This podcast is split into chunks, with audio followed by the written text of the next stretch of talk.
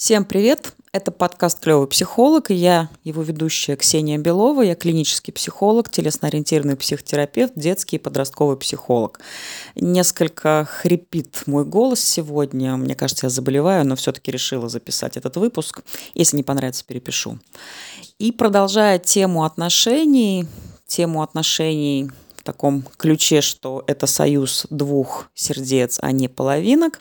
Сегодня я хочу поговорить о более позитивных вещах. Два предыдущих эпизода были посвящены большей части по тому, почему не получается и почему не складывается. Сегодня хочу больше позитивчика. Но хочу сегодня немножко в другом формате это провести, нетрадиционным. Это такой формат вопросов. Потому что когда мы приступаем к какой-либо актуальной для себя теме, подходим к решению какого какой-то темы, всегда возникают вопросы. И вот в отношениях то же самое. И в психотерапии, в консультировании, в принципе, э, важность правильного вопроса, очень точного вопроса сложно переоценить. И в то же самое время часто вопросы бывают лишними, неуместными и совершенно ни к чему не ведущими. Так вот, и правильный, грамотно заданный вопрос, он часто такой, знаете, как лампочка включенная. То есть даже отвечать уже не обязательно, но как будто бы что-то подсвечивается. Но в процессе ответа на этот вопрос приходит все больше осознавания, а про что это для меня лично.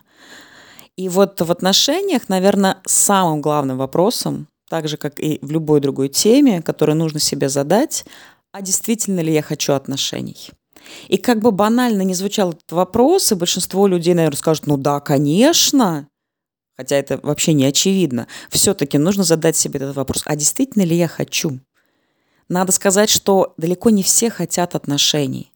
И далеко не все хотят отношений в какой-то конкретный данный период времени – Просто существует такое понимание, что быть в отношениях – это норма. Что вроде, ну как это? Ну я же половинка чего-то, да, и где-то моя половинка хочет, чтобы стать целым. Целым я могу стать только в паре, в семье или вот в каком-то таком вот, какой-то такой семейной системе.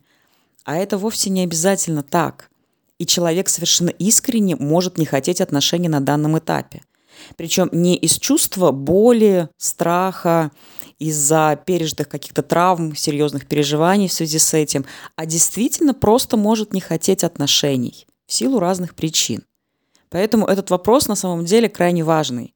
Это как блок-схема, да, хотите вы отношений, нет, все, как бы, да, на этом мы, в принципе, останавливаемся. Если это не является тоже проблемой, потому что если человек, например, чувствует, что он не хочет отношений, но как будто бы с ним что-то не в порядке в связи с этим, и он хочет с этим работать, да, мы копаем туда. Но мы идем в другую ветку, да, когда ответ на вопрос, а хочу ли я отношений, да. И тогда следующий вопрос, который нужно себе задать, а для чего мне нужны эти отношения? Почему я хочу отношений? Что я хочу в них получить? И это тоже крайне важный вопрос. Потому что если ответом на этот вопрос является попытка дорастить себя, заместить что-то, то есть смотрим, да, первые два выпуска, посвященные этой теме, то тут мы очень сильно рискуем попасть туда же, куда и попадали до этого. Потому что все-таки отношения человеку чаще всего, если это мы говорим о какой-то здоровой идентичности, они нужны, чтобы идти рядом чтобы быть в каком-то партнерстве, э, в сотрудничестве. И мне в этом смысле очень нравится такой образ идущий и держащийся за руки или под руки пары. То есть есть близость, есть однозначно телесный контакт, но при этом люди идут рядом. Они как бы сопровождают друг друга. Они могут поддержать друг друга, они могут обнять друг друга, они могут где-то помочь в каких-то ситуациях. Но в целом это такая вот полноценная, такое полноценное участие двух сердец, двух личностей. Поэтому для чего отношения? И желательно, чтобы ответ все-таки был, что отношения нужны для любви, для ощущения чего-то теплого, близкого, по духу и так далее. Да, Туда же может идти сопровождение, желание, например, иметь детей, а, желание какой-то финансовой стабильности, желание поддержки и так далее, и так далее. Но первоначально все равно это желание любить, быть любимым, быть в партнерстве с человеком, с которым тебе хорошо. Ну, так уж получается, что отношения, полноценный союз, основанный на любви, он именно на этом и основывается. Все остальное очень часто это какие-то попытки договориться с собой, собственными желаниями, собственной совестью, собственной психикой, травмами и так далее. Следующий вопрос, который возникает, и эм, он объединяет в себя как бы несколько на самом деле под вопросов, да, а чего я хочу, ну то есть в чем именно я должен совпадать с человеком, то есть почему я именно его должен выбрать. То есть ответив на предыдущие вопросы, что да, я хочу отношений, я хочу отношения для любви, следующий вопрос, а каким именно я вижу своего партнера, своего человека, да, свое второе сердечко рядом. Потому что это тоже крайне важно. Потому что человек может действительно быть уверенным, что он хочет отношений, что хочет он их для любви, для какой-то теплоты и близости, но совершенно не видеть и не понимать и не чувствовать, а каким должен быть рядом этот его партнер.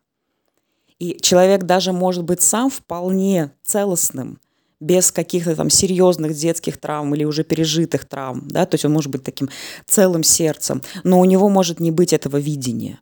Ну, почему, это уже другой вопрос. Но, тем не менее, для того, чтобы встретить своего человека, так же, как, в принципе, добиться какой-то цели, ее нужно видеть.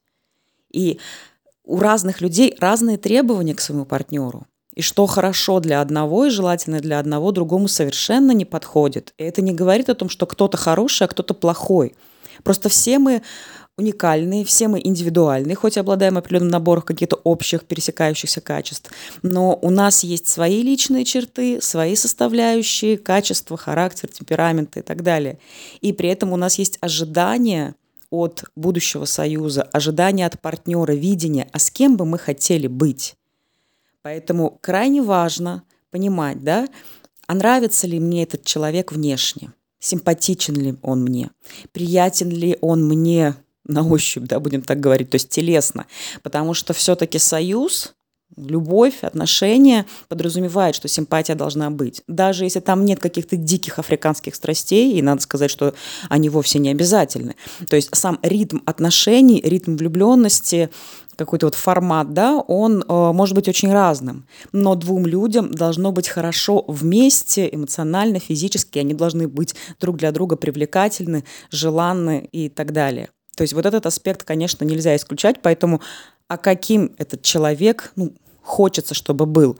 Потому что часто бывает, что мы видим один образ, но в итоге его личностные черты, его характер, там, харизма, ум настолько нас э, впечатляет, что внешностный вот этот ценз, он как бы уходит на второй план. Но при этом есть люди, у которых есть совершенно четкий типаж – он любит или она любит только стройненьких, или пухленьких, высоких, низких. И при всем желании, как бы человек с собой не работал, вот нет у него там приятия какого-то другого образа.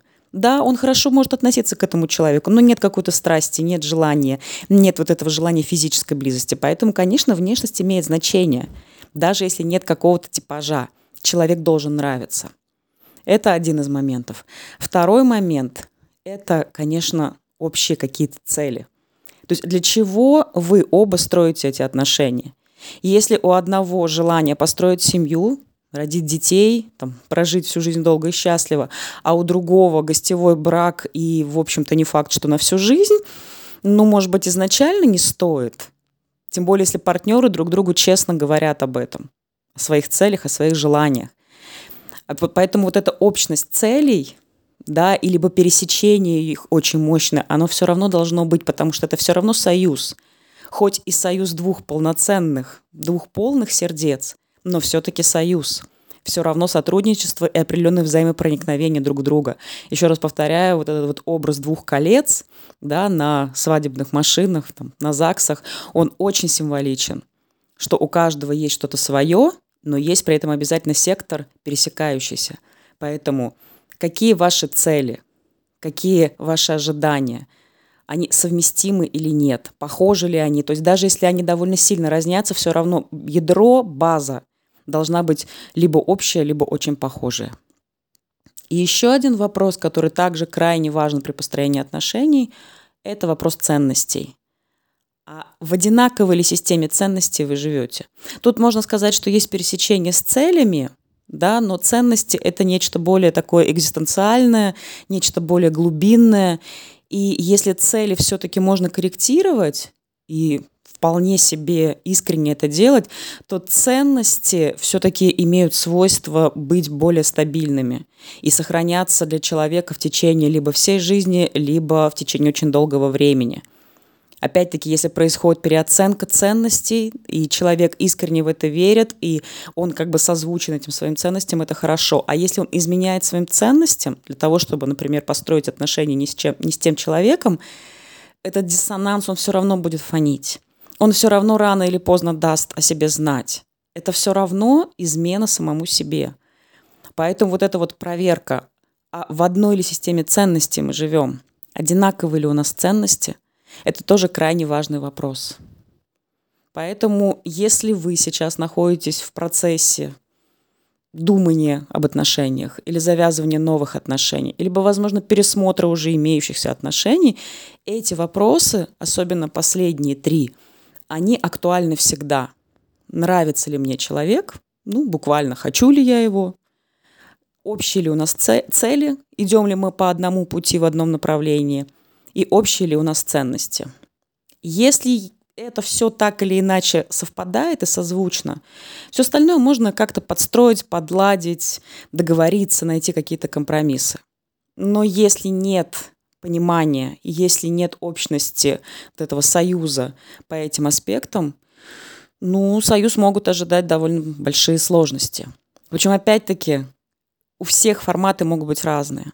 Если вы приверженец традиций такой патриархальной, такой очень традиционной семьи, и при этом у вас есть в друзьях люди, которые живут, например, гостевым браком или как-то еще, да, это не означает обязательно, что вот у вас хорошо, у них плохо, и они разбегутся. Нет, если их обоих это устраивает, такой формат отношений, то пусть будет. И в этом тоже, конечно, проявляется наша гибкость, но это уже совсем про другое, да, к конкретно сегодня теме отношения имеет малое. Я задала несколько вопросов. Надеюсь, это было полезно, хотя это больше было, наверное, такое в каком-то формате размышления. Всем хорошего дня, вечера, кто когда это слушает. И увидимся, услышимся. Всем пока.